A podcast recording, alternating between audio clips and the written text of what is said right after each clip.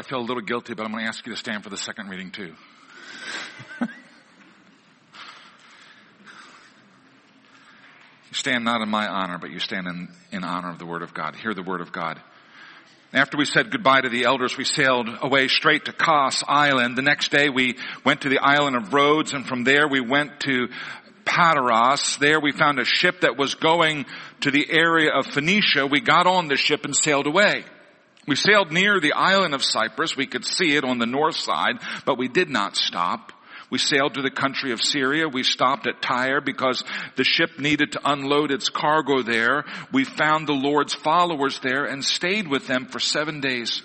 They warned Paul not to go to Jerusalem because of what the Spirit had told them. But when our time there was up, we returned to the ship to continue our trip. All the followers, even the women and the children came with us to the seashore. We all knelt down on the beach, prayed and said goodbye. Then we got on the ship and the followers went home. We continued our trip from Tyre and went to the city of Ptolemy. We uh, greeted the believers there and stayed with them one day. The next day we left Ptolemy and went to the city of Caesarea we went into the home of Philip and stayed with him. We had the work of telling the good news. He had the work of telling the good news. He was one of the seven helpers. He had four unmarried daughters who had the gift of prophesying. After we had been there for several days, a prophet named Agabus came from Judea. He came to us and borrowed Paul's belt. He used it to tie his own hands and feet. He said, the Holy Spirit tells me this is how the Jews in Jerusalem will tie up the man who wears this belt. Then they will hand him over to people who do not know God. When we heard this, we and the other followers there begged Paul not to go to Jerusalem, but he said, why are you crying and making me feel so sad? I am willing to be put in jail in Jerusalem. I am even ready to die for the name of the Lord Jesus. We could not persuade him to stay away from Jerusalem. So we stopped begging him and said, we pray that the, we pray that what the Lord wants will be done. This is the word of the Lord. You may be seated.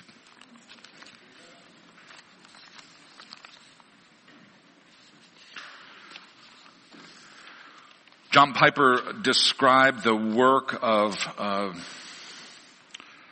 preparing a sermon uh, uh, as a kind of gold mining. He spends the week down in down in the mine looking for ore, and then on Sunday morning he brings up the nuggets and and uh, offers them to the people. But what's required of that ore is the refining of the Holy Spirit. And so we always call on the Holy Spirit to direct and to guide us, uh, e- even in the proclamation and in the hearing of the word. So let's join our hearts together uh, in prayer as we prepare for the preaching this morning. Almighty God, you have the words of life. You have the words that brought this world into being. You have the words that were incarnate in Jesus Christ and offered us a way and a, and a path back to you. You have the instruction of the law and you have the instruction of Lord Jesus. You have the ordering principle of this universe and the ordering principle of your desire. Father God, we pray that as we come to your written word this morning, that these ancient words would speak to us in our time and in our place. We ask for your help. We ask that uh, our hearts and our minds and our lives would be ordered according to your logos, according to your word. I pray that as we drink in the word of God that our thinking and our desires would be shaped according to your will and to your plan. And I pray that as we hear your word, we might respond to it uh, that we would be not only hearers of the word, but also doers of the word. We do ask for these favors in the name of Jesus. Amen. Amen. So some of you are early, um, early adopters. You are the sort of people that technology companies love. When a new new technology comes out, you're the guys who buy it and uh, you know provide the kind of the test case. I want to introduce to you a fascinating new technology that I like to use. It's a it's a, it's a GPS, but it, it's a, it's presented all on a single piece of paper. Okay? And wh- one of the things that's nice about this technology is that, uh, it's basically carbon neutral. You don't need any Google server farms to drive this once it's been printed.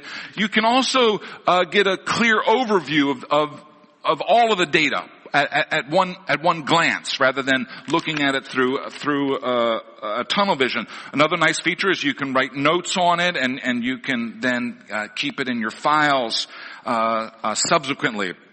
Every time I travel, I, I, do take a GPS with me, but I also take a lot of, of road maps. And when I, you know, when we cross a, a, state border, we always stop at the visitor center and pick up the latest, the latest map. And as I'm traveling, I'm always marking where I am. I don't know if you can see it, but uh, I mean, I've I've drawn a little line here. We we had gone to Memphis, and then we went down into the down into the Delta and crossed over into Arkansas and kind of wandered our way uh, up through the through the Ozarks there because we were uh, heading for a town of, of Eureka Springs. One of the things that I like about uh, using this new technology is is that afterward I can look back at where I've been. And in fact, I think this this uh, piece of technology would be an admissible document in a in a court of law. This this could could, could prove uh, where I where I had been, and uh, I have these kinds of maps for uh, many trips that I've taken, uh, going back. Uh, well, I I can remember one, it's at least 30 years old, a trip that I, that I took with Ava, and I can go back over those maps and see all the places and remind myself of the little towns that we had visited along the way. And yes, I always go on the small roads through the little towns. Now in our reading this morning from Acts chapter 21, we have something like this, a very detailed map of where Paul and his companions were traveling. You, you may have known the names of some of those cities. You may have wondered about the shipping routes. You may have kind of marveled at how you could pull into a port and, and get on a ship and go to another port. One of the uh, things that uh, I think is so important for us to realize when coming to the scriptures is how reliable it is as a historical document. Okay, so this document is recording specific towns that Paul and his companion are traveling through, and we can reconstruct these events. This is part of what convinces us that this isn't a, a legendary account, that this isn't made up after the fact and and and, and prettied up in some kind of way, but this is a very kind of granular, concrete uh, recording uh, of the events uh, of the Apostle Paul's life. Now, in parts of the book of Acts, uh, we come upon passages, we call them the we passages, uh, because uh, in uh, in the in the text, the the pronoun we keeps coming up. The writer of the Acts of the Apostles, you might recall, is the Dr. Luke. Uh, he's also the author of, of of the Gospel of Luke, and so the uh, the Acts of the Apostles is essentially the second part of a two volume work. First you read the Gospel of Luke, and then you read the Acts of the Apostles. And when you marry those two things together, you get a you get a, a nice uh, a nice history of the uh, of the early church. And so in these we passages, we know that Luke is himself present, or sometimes when uh, Luke is recording things that he wasn't there for, but that he had to hear about secondhand, or he read some kind of report about. But in several places, uh, he writes we, we, we, we. After we said goodbye to the elders, we sailed away straight to Kos Island. And so we know that Luke is present with, uh, with um, the Apostle Paul and his other companions who were traveling with him on this journey. And in some sense, we get a more a rich picture and a very first-hand picture. Okay, Luke is uh, the most historical of all of the gospels. It's the gospel where uh, the writer of the gospel intentionally went out and pulled together information and compared different accounts and compared the documents that were uh, available. He was behaving somewhat like a modern uh, historian. Um, and here in the Acts of the Apostles, part of this story he's actually involved in. Okay, which makes it really fascinating. All right, so I want you to realize that we are in a we uh, section. Uh, last week we were uh, listening to Paul's uh, speech to the elders at, uh, of Ephesus. He's actually uh, in the port town of Miletus and he sends for the elders of Ephesus and he tells them, come see me. And so they come, they come the distance of about 26 miles and Paul gives them his farewell address. He's on his way, um, he's on his way to Jerusalem and he knows that he's never going to see these people again a very moving account uh, of a man uh, kind of giving a summation uh, of his own ministry and, and of his own calling toward these people that he loves so much. In our account today, there's a lot of itinerary. There's a lot of description of just the travels. You could get yourself out a map and you could map out this route that they had traveled both on land and on sea. But embedded in this account are also a number of prophetic utterances. And so this morning I want to spend a little time thinking about prophecy. Title of my sermon is Prophecy Schmophecy. And you'll see why because of how Paul responds to the prophecies that are, that are offered to him. I want us to think about the prophetic warnings. Now last week in Acts chapter 20, the apostle Paul had already mentioned, uh, this is in verse 23, that in every city the Holy Spirit warns me that prison and hardship are facing me. So already the apostle Paul is traveling on this journey and uh, he knows that bad stuff is coming. He personally has been warned uh, through the Holy Spirit, or perhaps also through individuals who've spoken uh, uh, by the power of the Holy Spirit, spoken to him, and yet Paul continues to press forward. Prophecy, schmophecy. The prophecy says, you know, if you keep doing this, something terrible is going to happen to you. And Paul knew that something terrible was going to happen to him, but he doesn't stop anyway, which is a clue to us that there's something even more important than some absolutely God-inspired true warning about a deadly future. Paul has been warned repeatedly that there's trouble in the future for him and yet he doesn't shrink away from the task that he's been called to. In verse 22 of our chapter last week, uh, Paul says that he has been compelled by the Holy Spirit to go to Jerusalem. Okay, so Paul's this Paul's been on three missionary journeys, and now he's heading back to the mother church in Jerusalem. He's heading back to the mother church, bringing with him uh, uh, contributions, financial contributions that he's rounded up. The church in Jerusalem is very poor. They're having a, a hard time there. They're oppressed. And he's been traveling in all of these Gentile cities, which are wealthier, and people have been making contributions. And Paul has been collecting the money, and he's been preparing for this trip back to Jerusalem. And so he is pressing on, uh, uh, on that way. So the warnings we've already heard about last week in chapter 20, uh, there are warnings in this week's reading. If you have uh, the text of the reading there uh, with you, uh, in verse 4, we read, We found the Lord's followers there, uh, this is at Tyre, and stayed with them for seven days. They warned Paul not to go to Jerusalem because of what the Spirit had told them. Brother Paul, don't go to Jerusalem.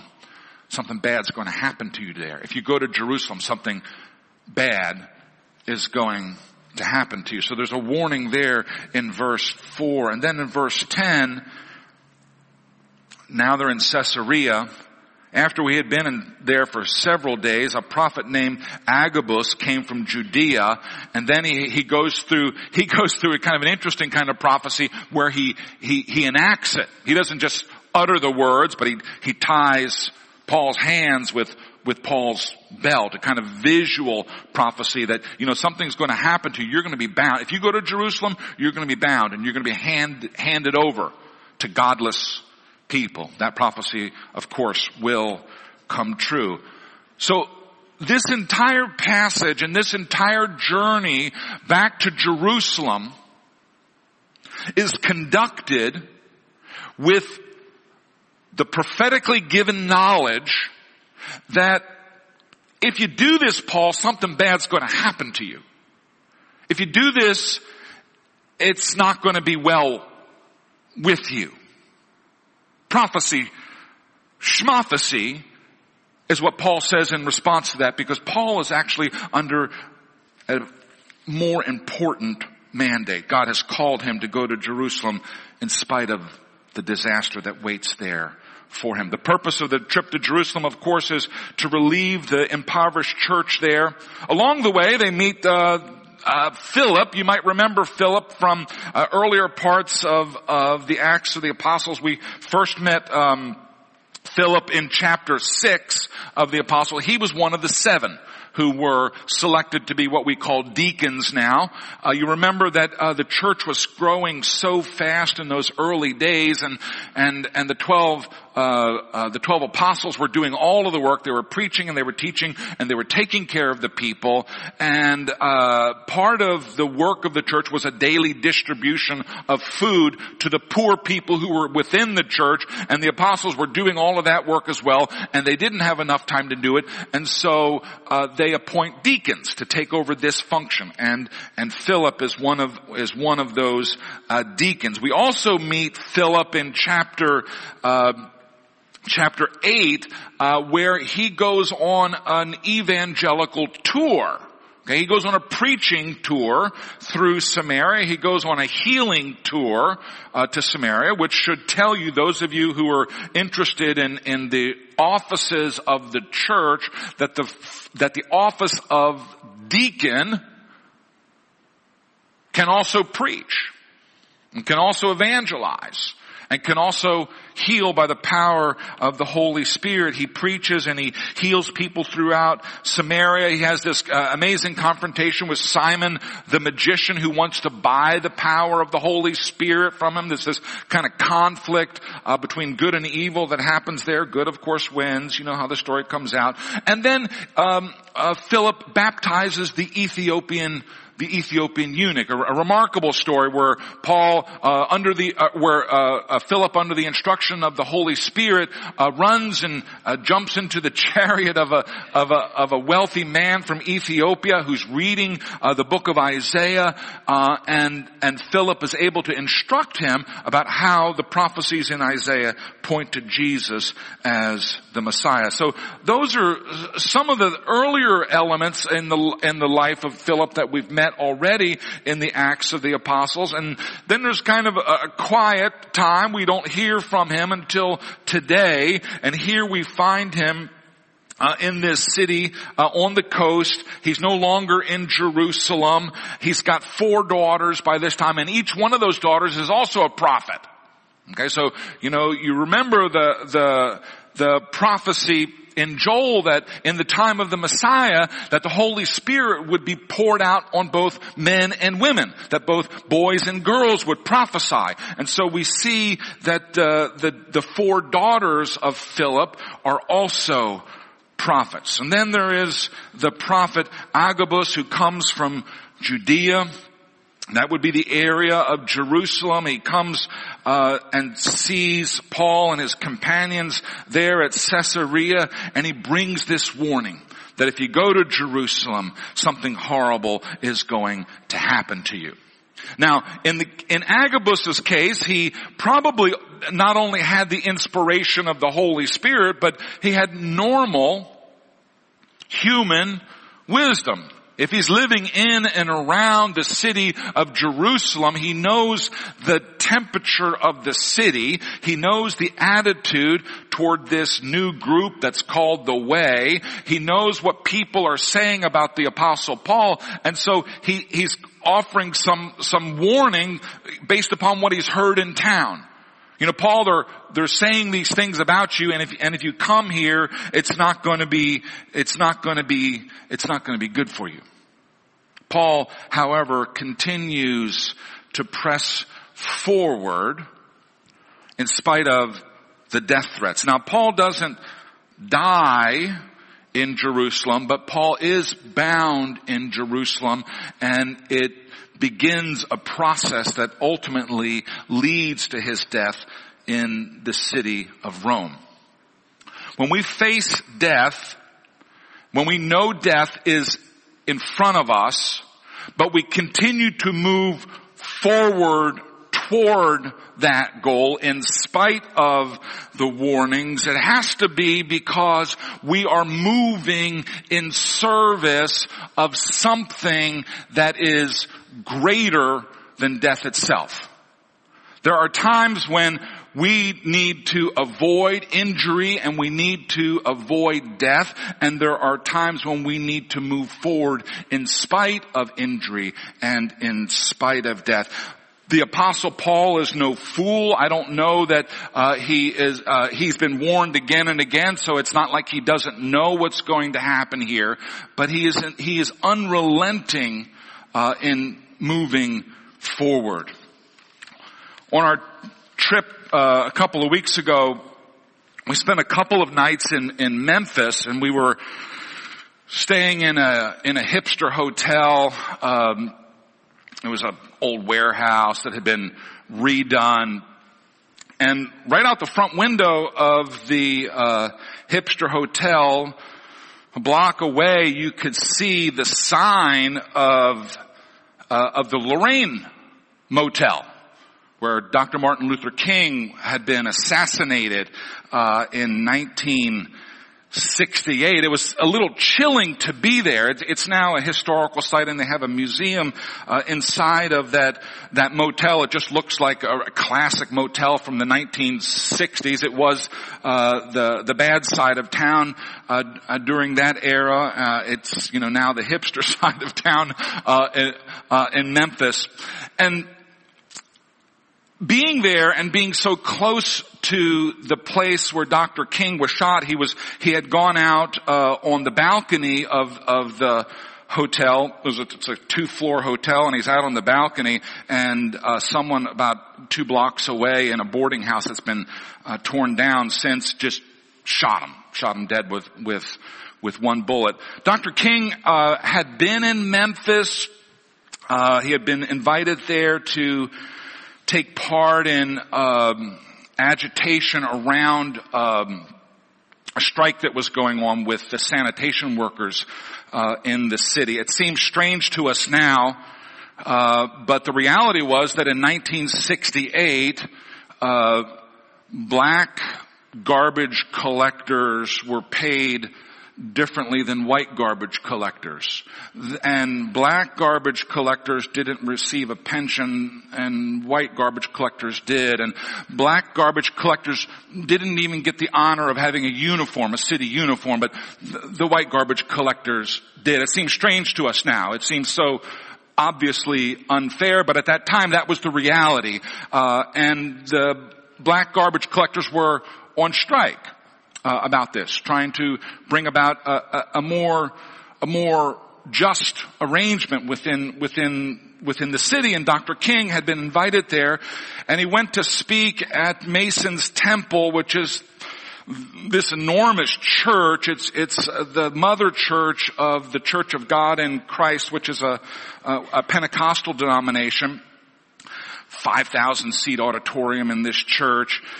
And he gets there and and he uh, gives a speech that's come to be known as the I've been to the mountaintop speech. It ends up being the last speech of his life because he'll be shot the next day.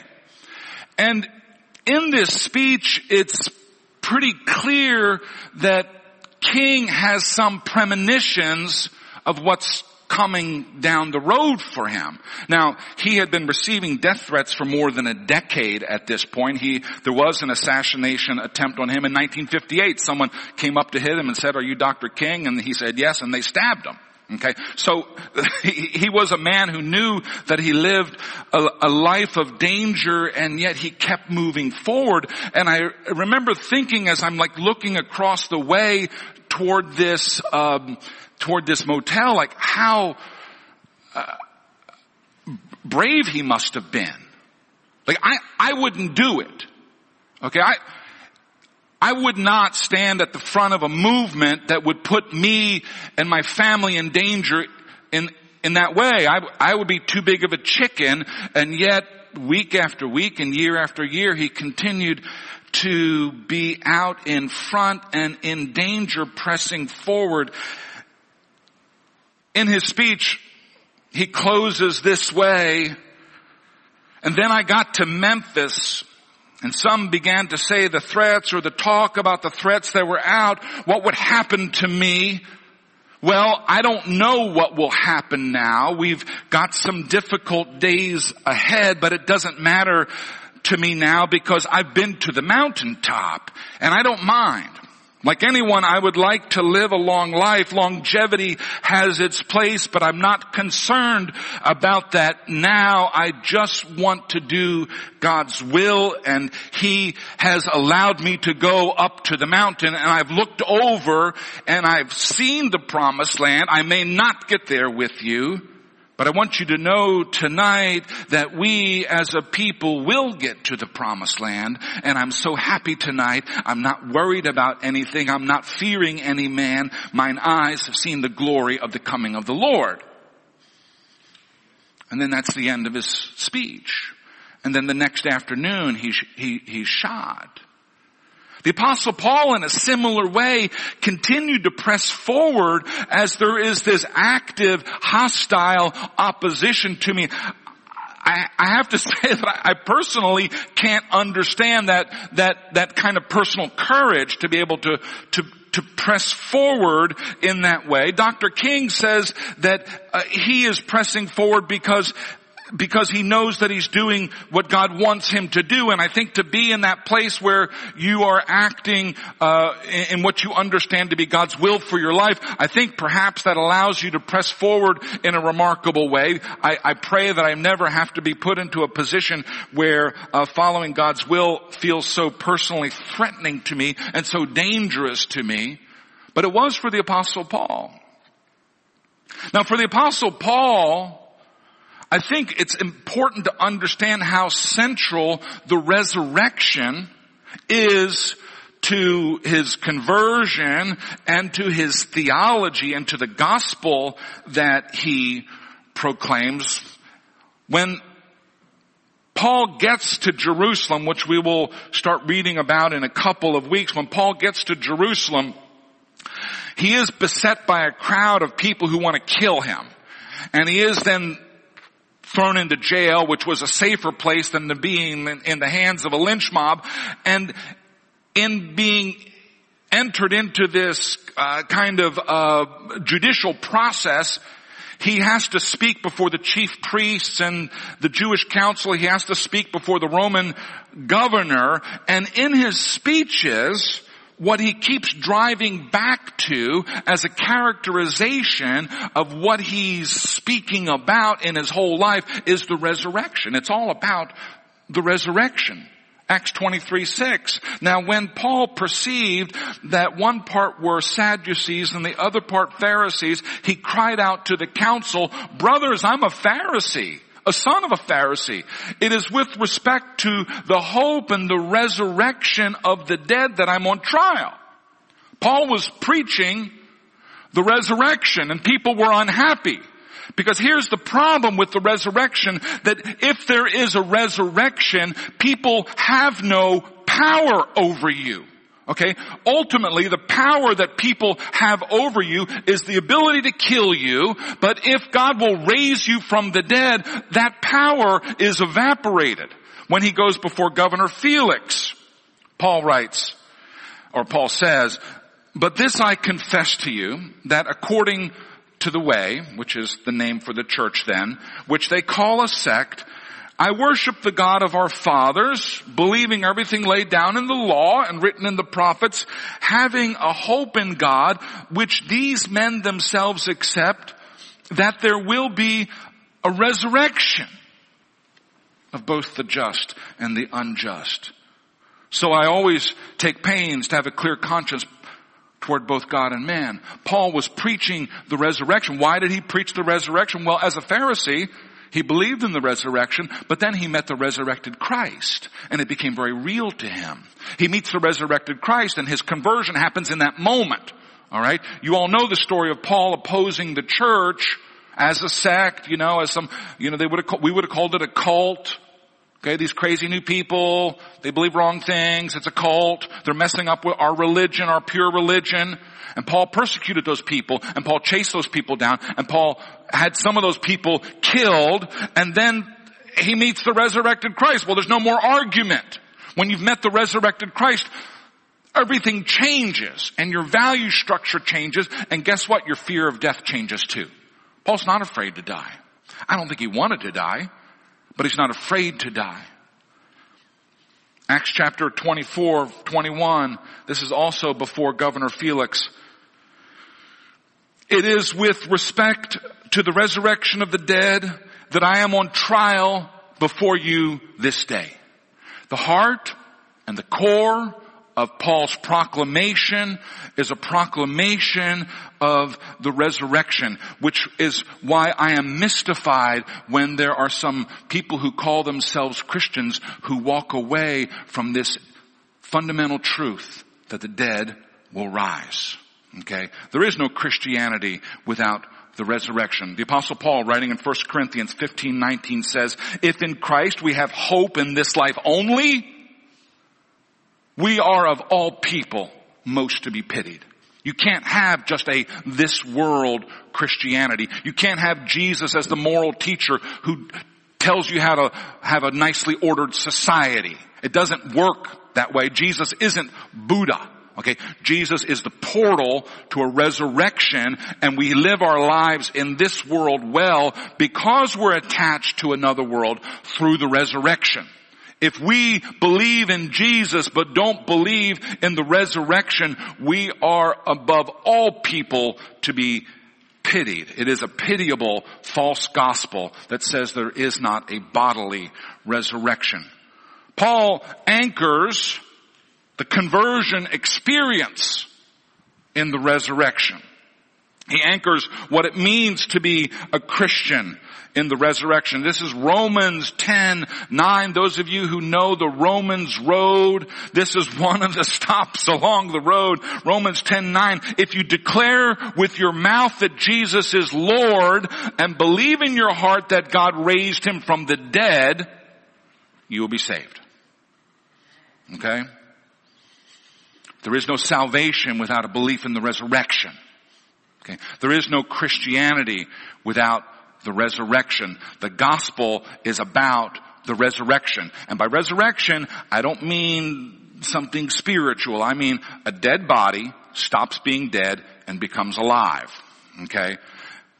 The promise is, is that we too will be like Christ one day.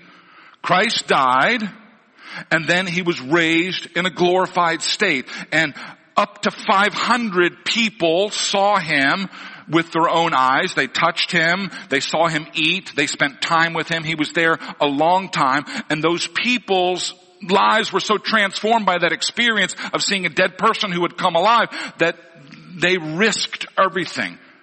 You wonder why the church was so willing to be martyred? One in seven is the figure that I've heard for the first century church that one in seven were killed for their faith. Why? Because they knew it wasn't the end of the story. Okay? That's not the end. You, you cannot control me by a death threat. I won't be stopped by a threat of violence. Okay? Because there's a resurrection. It's the gospel. Believe it. It's true now and forevermore. The apostle Paul in this journey I don't know. I marvel at the guy. I marvel at his single-mindedness. I marvel at his generosity with the people that he met along the way. I marvel at his ability to love and to embrace so many people along the way. I mean, I'm an introvert by nature. That makes me exhausted I spend too much time with people. The apostle Paul, three years with those folks at Ephesus pressing into their lives, pouring himself out for them because of this great message of the resurrection. I don't know where you are today with regard to the resurrection. There's going to be a resurrection. By the way, it's not only the good who get resurrected, it's also the damned who will be resurrected. Okay, it's a, it's a resurrection of all people to face a final judgment. Alright? Um, and you've heard the gospel at least once. You've probably heard it a hundred times in your life my hope for you is, is that the Holy Spirit has enabled your heart to receive and to believe this fundamental truth. That Jesus is the Son of God. That He was killed as the prophets had forewarned that He would be.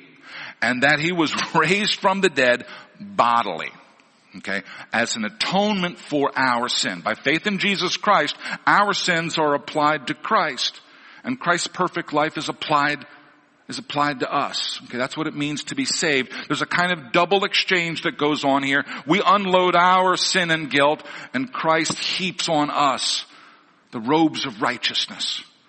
Anyone who is a follower of Jesus Christ is a sinner, but you're robed beautifully You've got the robes of righteousness. Not my own righteousness, but the righteousness of Christ. And one day, uh, I will stand before uh, the judge in my robes of righteousness and he will say to me, well done, my good and faithful servant.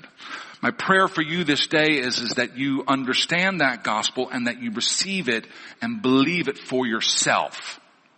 Okay? Salvation is not inherited. Your, your parents may have been Christians. That doesn't mean that you're a Christian. Okay, each one of us must choose for ourselves and decide for ourselves. May this be uh, the day of choice for all of us. Let us pray. Father God, we love you and we adore you. And we thank you uh, for Brother Paul and for his willingness to just keep moving forward in spite of, in spite of the threats. Lord, I thank you that uh, you made his life good and rich and meaningful. I, I thank you that you saved him um, from his own righteousness. Lord, I pray that you would uh, seal to our hearts uh, the truth of the gospel. I pray that we would recognize that uh, Jesus was raised from the dead and that his death can be an atonement for us if we will believe in him and trust in him alone. Lord, I pray that you would have your will and your way with us. And I do pray this in Jesus' name. Amen. Amen.